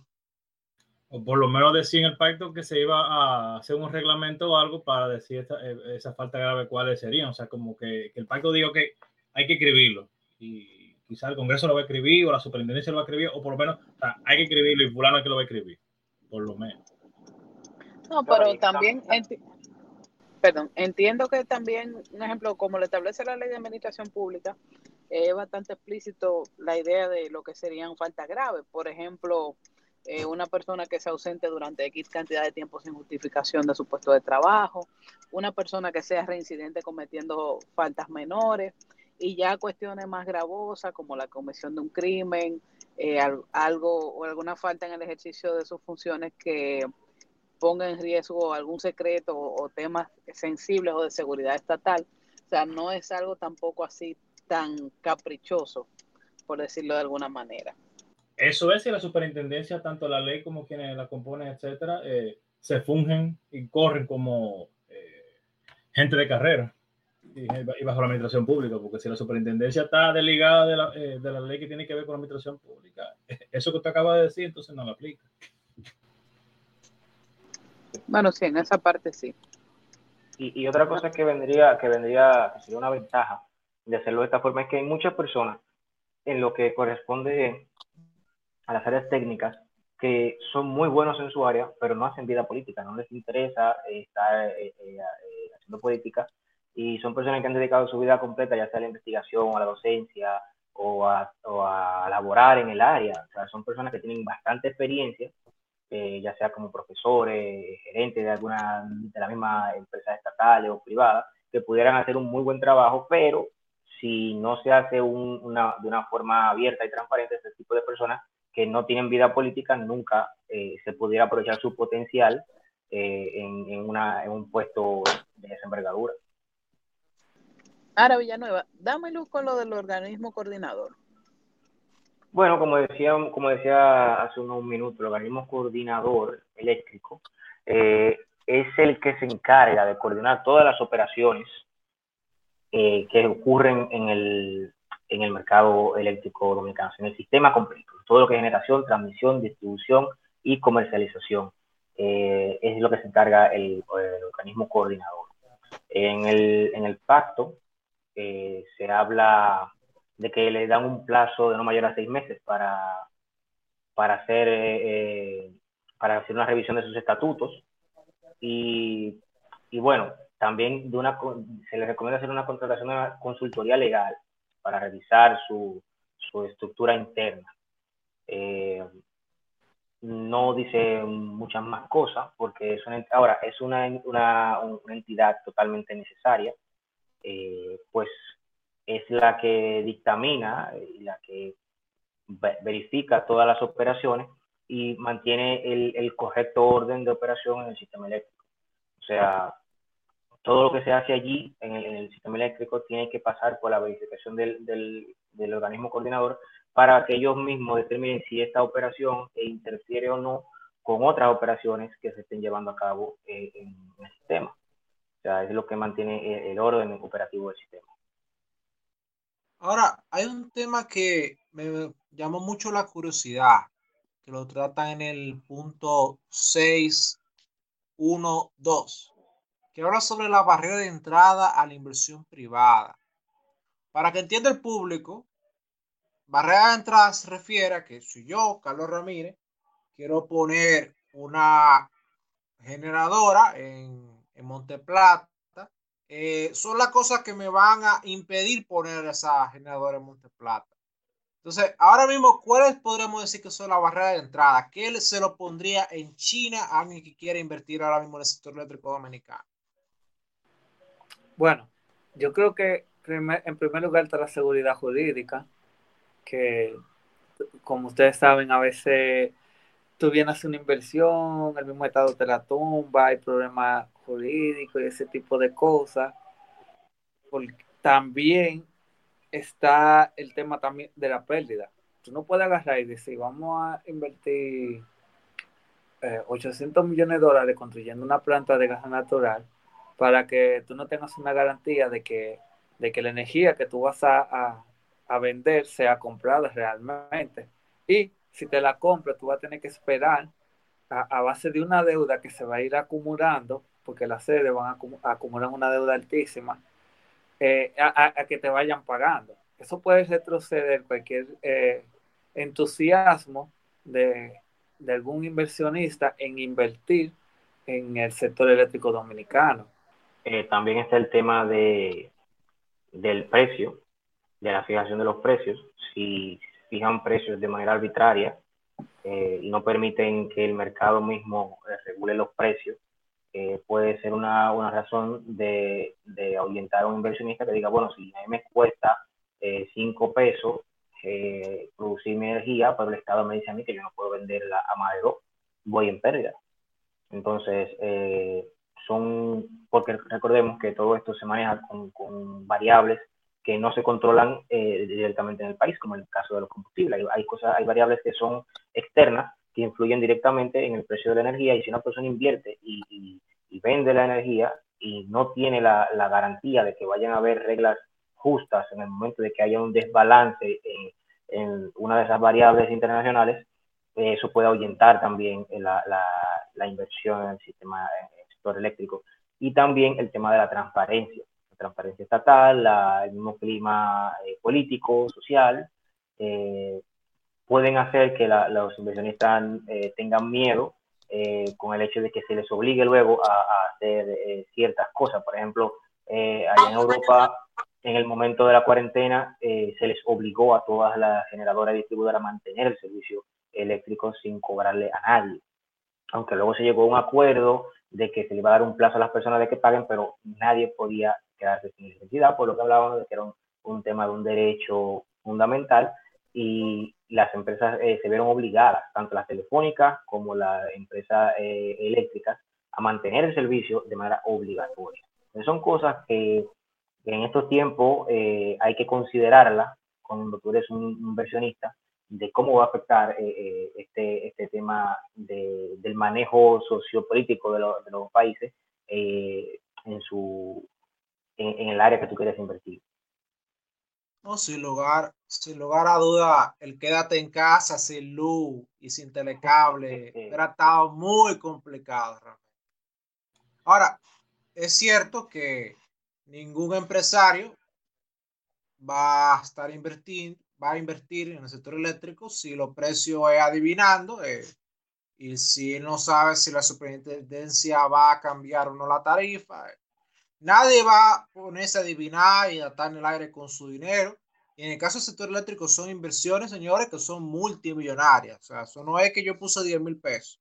O sea, estamos hablando de millones y millones de pesos. Y en dólares incluso. Villanueva hablaba al inicio sobre lo importante, y creo que César también lo mencionó en un punto de la profesionalización, la parte técnica, los técnicos. Eh, en el 6.2.5 se habla de que se va a profesionalizar el sector y se quieren eliminar las nominillas eléctricas. Hablen un ching ahí. ¿Responde tú o responde yo ya? Responde tú, responde tú. Ok. Eh, yo vi ese punto y realmente es algo sumamente necesario porque trabajar con, con electricidad hay que tener nociones teóricas y prácticas de, de qué hacer, porque es un trabajo que, que pone en riesgo la vida de persona y la vida de la persona que está trabajando, ¿no? Y también cuando tú vas a tomar decisiones, tú tienes que tomar decisiones bastante técnicas que no pueden ser porque sí, tienes que saber lo que tú estás haciendo, eh, saber cuál es el negocio. Yo he visto casos de personas que, han sido nombrados por el Poder Ejecutivo que ni siquiera saben la, diferencia, un ejemplo, entre potencia y energía, algo grave en el negocio eléctrico, que no saben, por ejemplo, qué es la potencia firme, no saben cómo se le cobra a un usuario y eso es penoso, que gente así llega a tener posiciones de poder realmente en el sector eléctrico y no saben absolutamente nada de lo que están trabajando. haciendo, haciendo un comentario al margen, en el gobierno de Danilo se llegó a, nombrar en la Comisión Nacional de Energía a un abogado que no tiene ninguna experiencia en el sector eléctrico. Hasta ese punto se ha llegado. A eso me refiero. Y eso, que hay abogados que se especializan a, trabajar con el tema de, leyes eléctricas, que no son los mismos abogados, que, que, ya eso es otra cosa. Si, si es un abogado que es especializado a conflictos eléctricos, ya, ya ese abogado tiene nociones porque él vive de eso. hay abogados que van su vida es, a través del Pegase, que es eh, el tribunal de, temas eléctricos, que ellos no trabajan en, que, ellos van con, violencia de género y nada de eso, que ya hasta, hacen maestría y hasta economistas que hacen maestría para el mercado eléctrico. Esos son profesionales del área, aunque no sean ingenieros.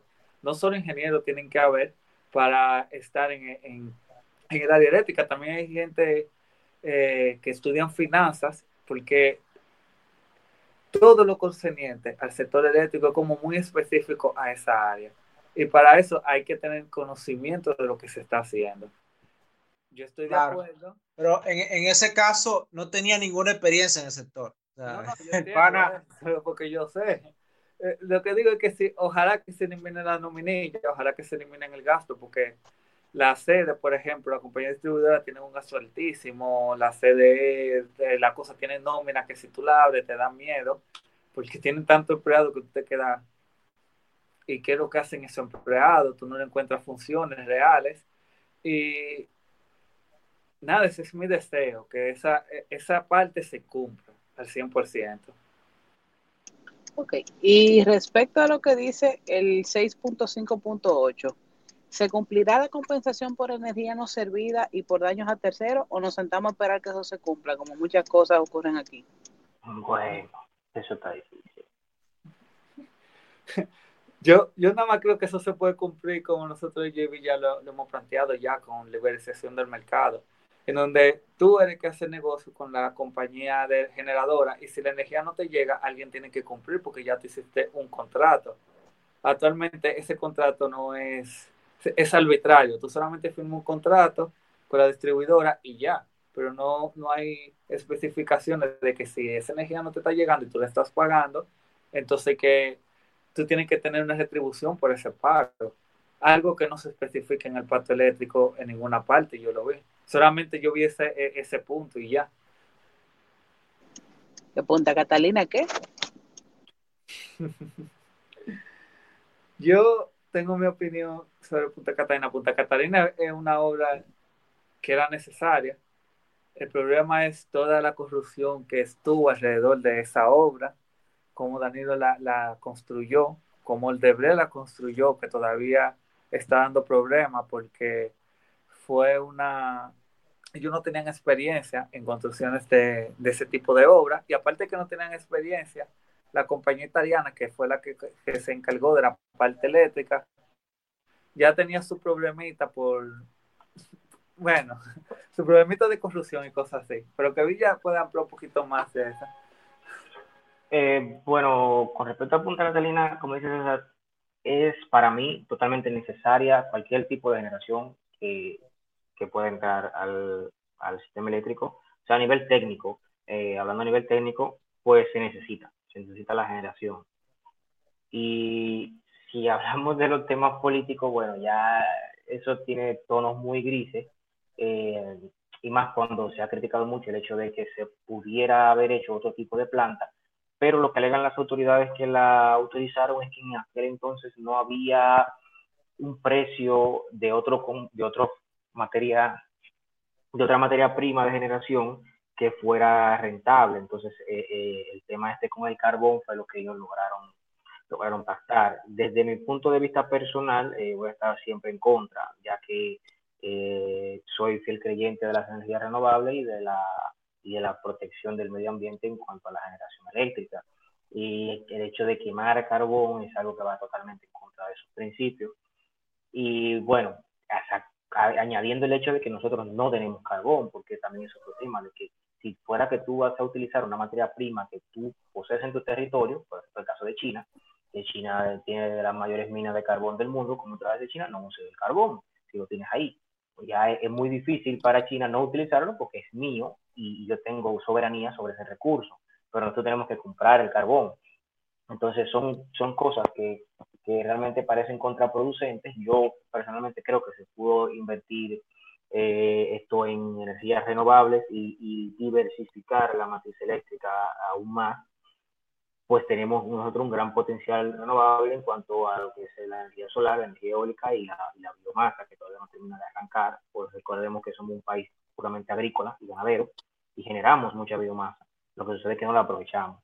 Entonces, Punta Catalina encima tiene problemas en cuanto a su funcionamiento, creo que no sé si todavía está la, unidad está afuera, pero cada vez que sale la, la, una de estas unidades de generación, crea un problema en todo el país debido al tamaño de la misma. Eh, mm, cabe explicar que cuando una unidad de, generación sale del sistema de manera brusca, hay un, hay una, un sistema eh, que va, va, supervisando de manera automática eh, qué tanta generación hay y qué tanta demanda.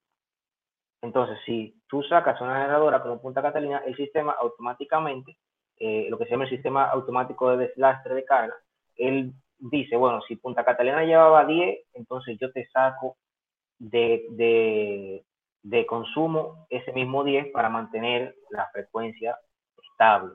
Eh, en español, si tú quitas una, generadora, el sistema de deslastre automático va a quitar la misma cantidad de casa, empresa, eh, industria equivalente a esa generadora que tú sacaste. Entonces, cada vez que Punta Catalina sale, salen eh, del sistema estos puntos de consumo también y eso provoca problemas en, todo el, país porque Punta Catalina es bastante grande en comparación al, resto del sistema y al ello no resolver esto aún crea bastante desconfianza, bastante incertidumbre y aún entonces estamos eh, a la espera de ver qué va a pasar con esto. Se dice, se, se, pide que se cambie a gas eh, Punta Catalina y ya eso entonces sería Mm, mejor, mejor, pero estaría también en veremos, pues todo eso tiene que primero que aprobarse y, verificarse y analizarse. Mientras tanto, hay una montaña de ceniza acumulándose, que vamos a ver si se la mandamos a Pichardo, a Danilo, a ver qué ellos hacen con eso. ahora, volviendo al tema bueno, claro, no solamente eso, sino que vamos a ver si la planta no la, no no la terminamos comiendo con yuca porque ya tiene tanto tiempo fuera de una unidad de fuera de operación que ya uno ni sabe. Ya la esperanza que uno tenía de quizá que se capitalizara o que se concesionara a un actor privado está mucho más lejos de lo que uno esperaba anteriormente. Pero volviendo a otro tema igual de espinoso, y que ha sido una constante en el sector eléctrico y que aquí en el pacto eléctrico lo tratan, porque claro, si el pacto eléctrico de verdad va a resolver algo, tiene que tratar ese tema. El tema de las pérdidas. El pacto eléctrico está planteando que las pérdidas, se van a reducir a un 15% en seis años. ¿Ustedes creen que eso es realista o es muñequito, es ciencia ficción? ¿Realmente es posible que de aquí a seis años llevemos las pérdidas a 15%? Eh, sí, yo creo que es posible llevar la pérdida a ese nivel, porque no es tan exagerado. Actualmente tenemos de pérdida un 21%, y si se siguen los programas de rehabilitación de redes de distribución y se instalan mayores eh, formas y métodos eh, como por ejemplo la compañía comercializadora que se van a encargar de eso, de trabajar el tema de la comercialización y así pueden tener el contacto directo con el usuario.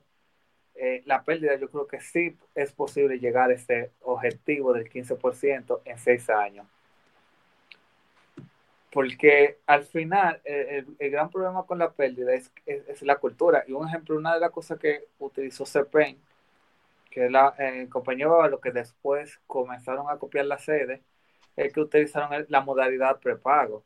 Y al utilizar la modalidad prepago, eh, las la, personas que tienen, que son muy pobres, que tal vez no pueden agarrar, pagar una energía, una factura al final, al final del mes, porque su, su por ejemplo, su, su vida es, es, es, muy repentina, porque ellos lo que tienen trabajo informales, que ganan dinero siempre diario, ahora ellos pueden, por ejemplo, ir pagando este, como si fuera prepago, como los celulares, que tú pones una tarjeta y eso se puede incrementar mucho más eh, alrededor del país y eso reduce bastante las pérdidas.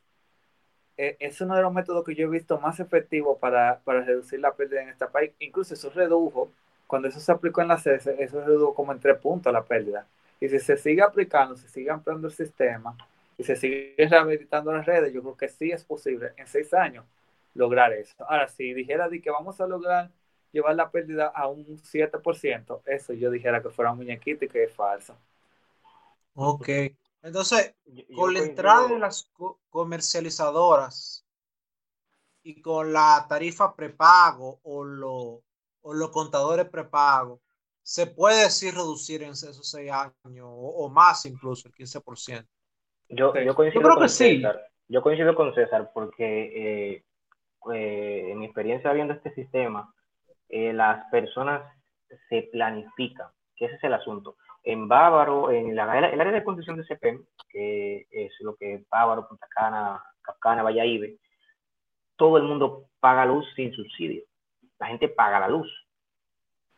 Y la gente dice, ah, que, que, que la energía que, es más cara y tal. Hay su, tienen su, su diferencia eh, tarifaria, ¿no? La, la tarifa no es igual para todos, pero todo el mundo paga su luz y todo el mundo está eh, en un sistema eh, que está telemedido al milisegundo con el tema este de, los medidores de pago. La gente, conocí, conocí personas que me decían, mira, yo le pongo, yo trabajo de 8 a 6, entonces yo agarro, pongo 500 pesos de luz, eh, bajo todos los breakers y dejo la nevera para que no se me dañe la comida. Entonces, como metí el día entero fuera de la casa, cuando voy, vengo, me duran esos 500 pesos una semana. Entonces, las personas comienzan a hacer conciencia de ahorro energético porque saben que no están subsidiados porque saben que el precio de de, la energía eh, viene eh, directamente hacia eh, a su bolsillo. Entonces, mientras nosotros mantengamos el esquema, un esquema de subsidio sin regulación o sin un enfoque a un, a un grupo que realmente lo necesite, ese tema de la, del ahorro y la eficiencia energética tampoco va,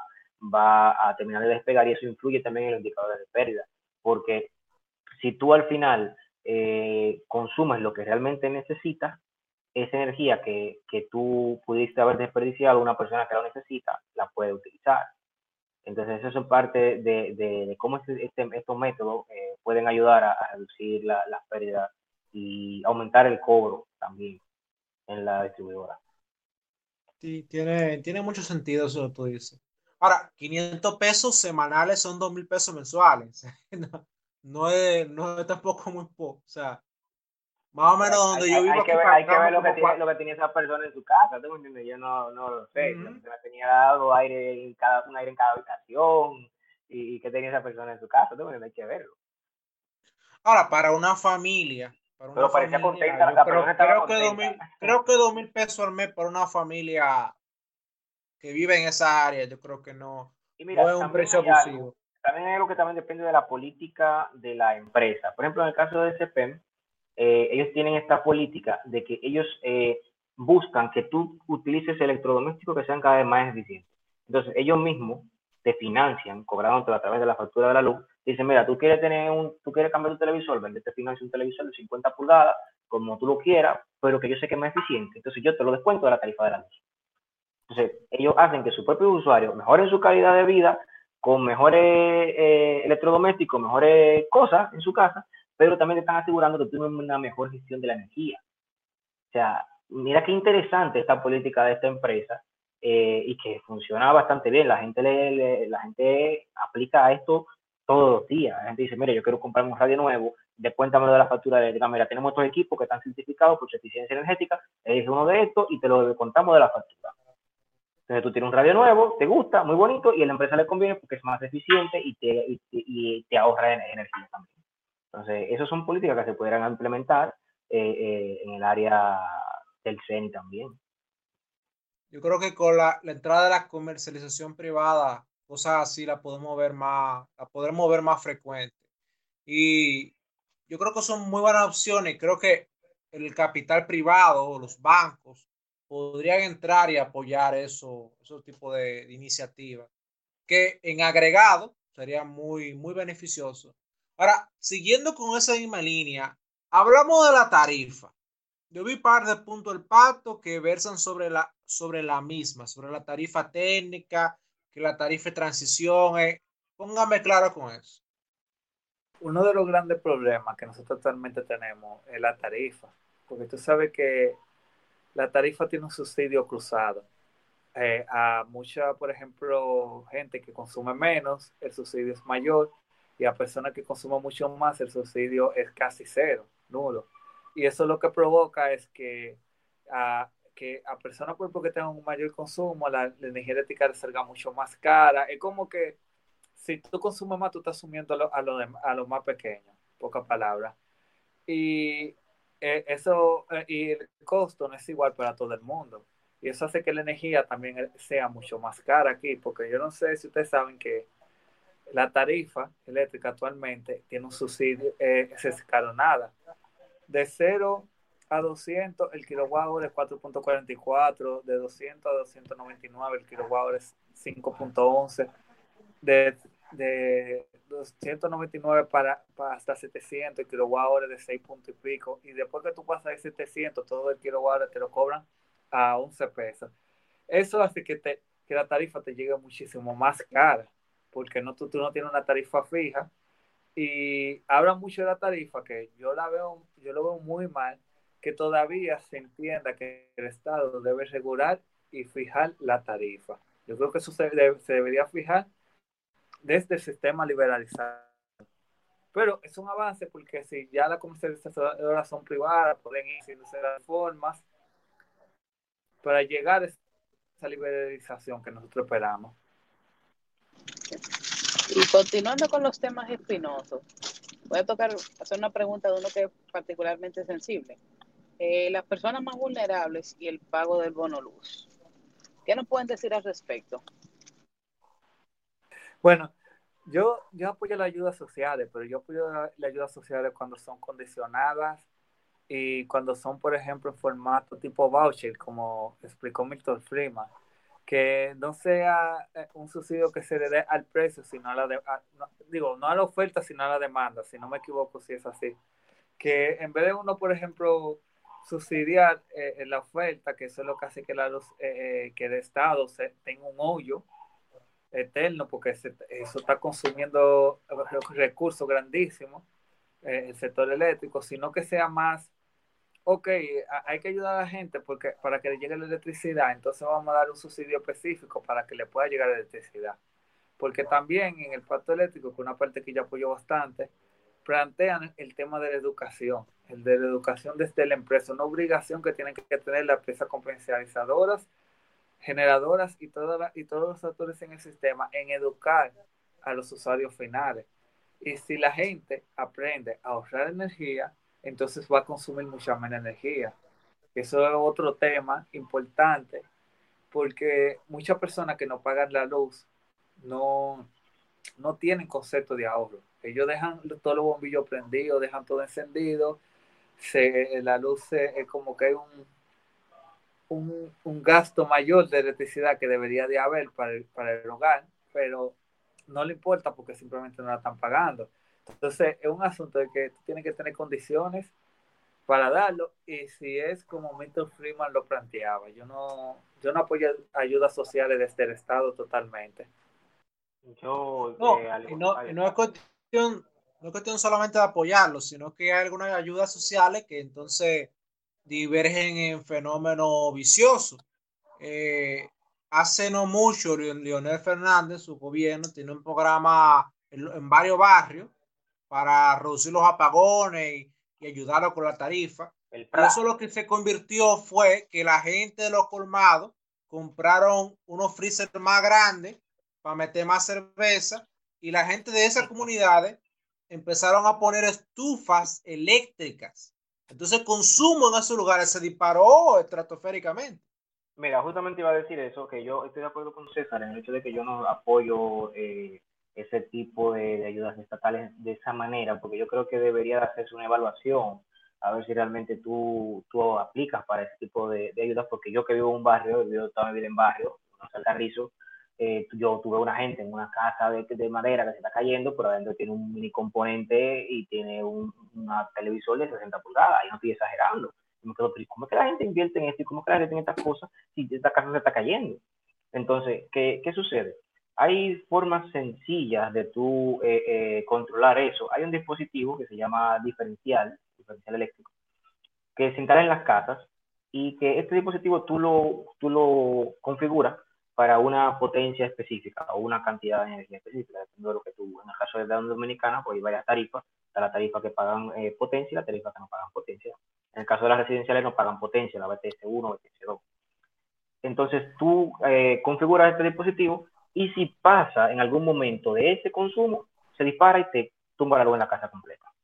Es un dispositivo que aparte de que te regula el consumo, te puede salvar la vida pues, pues eh, eh, cuando hay algún eh, electrodoméstico que está fallando, haciendo tierra o cualquier tipo de, fallo del, equipo que te puede causar un, cortocircuito, este también se dispara. O sea, es un sistema que está planeado para ser de seguridad, pero que se puede utilizar como regulador del consumo. Y no es algo que cuesta todo el dinero del mundo, es algo súper barato y que eso es algo que se implementa desde hace muchísimo tiempo en otras partes del mundo para regular el consumo porque tú contratas una potencia y si te pasas de ahí, te dispara. Entonces, eso pudiera hacerse, aplicarse, con creo que bien el pacto también que habla de, de que hay que eh, cambiar todos los contadores, el tema de los contadores lo, trata el pacto también, de, los contadores que es más modernos y que, hay que incluir a la hora de también cambiar estos contadores dentro de la casa, este dispositivo que tú dices, mira, yo te voy a dar tu bono luz, a que, que tú apliques, te lo, te lo mereces, pero tú no, no puedes consumir más de tanto.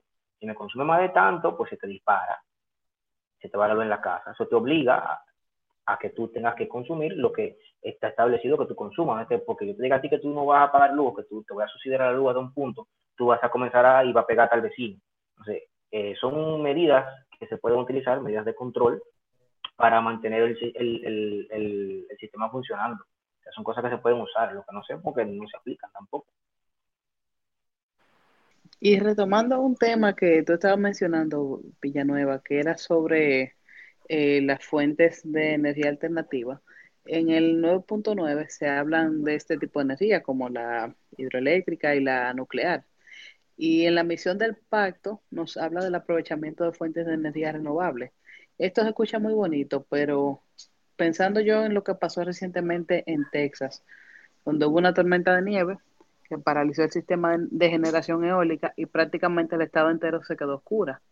El pacto contempla mantener fuentes tradicionales de generación en caso de que ocurra algo que afecte las fuentes de energía renovables y en caso de que sí, ¿qué tan contaminantes son o tiene alguna regulación al respecto?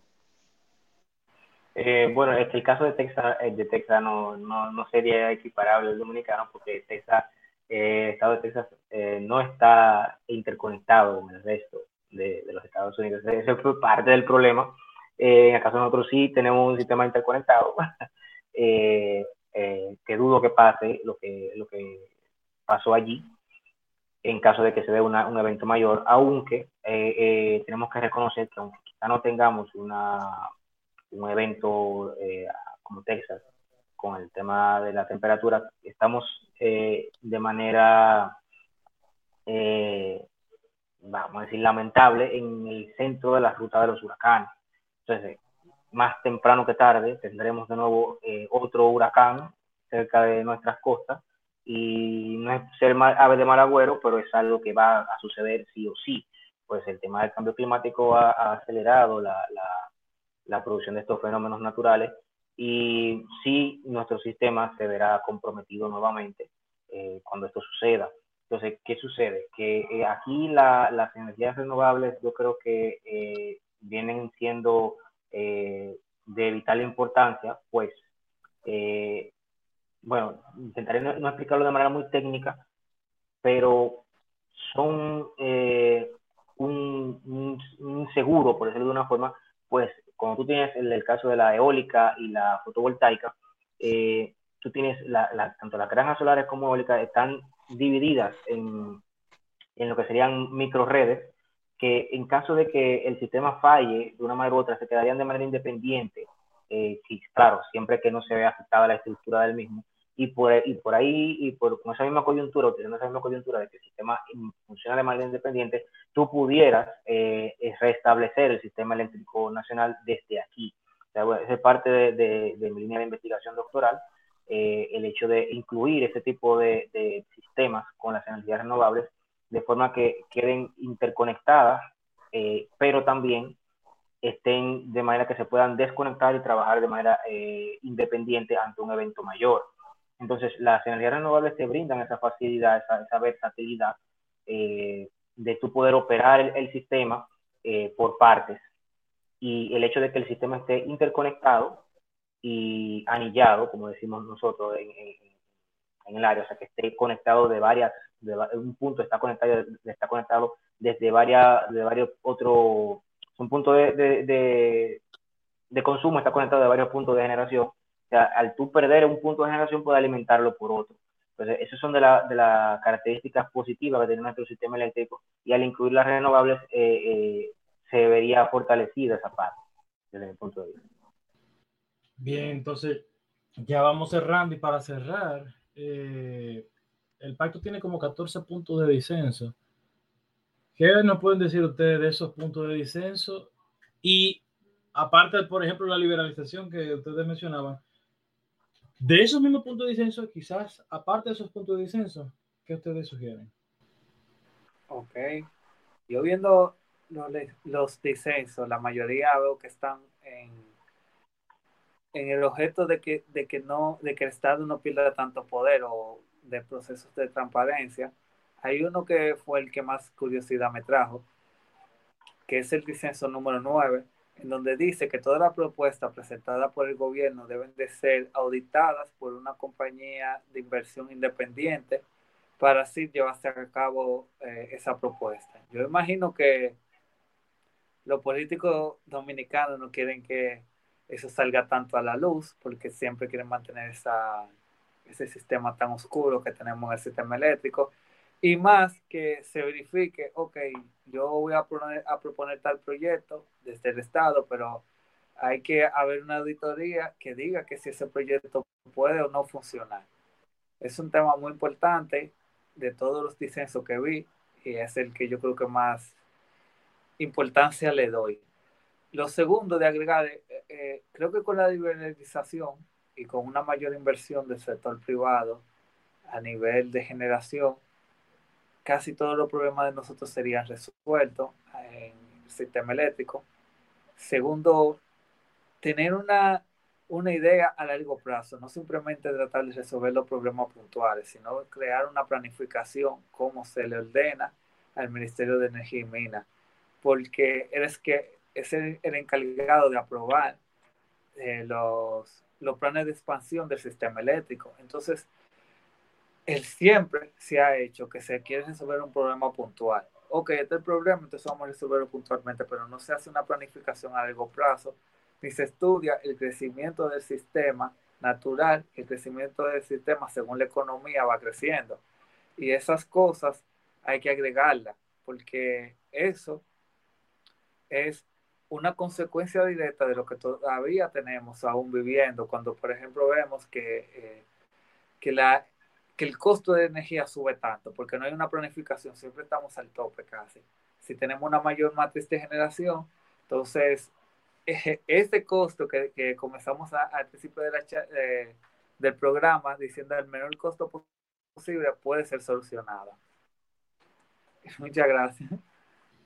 Villanueva, ¿tú tenías algo para comentar? Mm, bueno, de manera personal eh, me llamó la atención eh, que, bueno, que tocamos todos esos puntos en el transcurso de lo que, de lo que hemos hablado.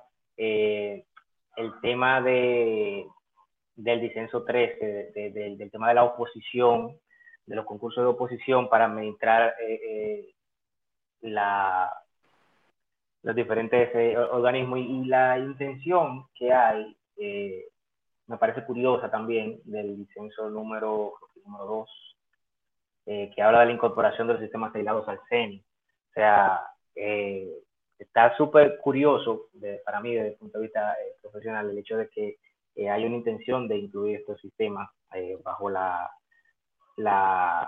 administración de, la superintendencia de electricidad, que no creo, no creo que eso se acuerde nunca, pues estas empresas han invertido bastante en su infraestructura y, en su forma de operación para luego pasar a ser parte del Estado. O sea, lo que pasa una catástrofe, que necesiten un rescate, no creo que entren en ese tipo de acuerdos.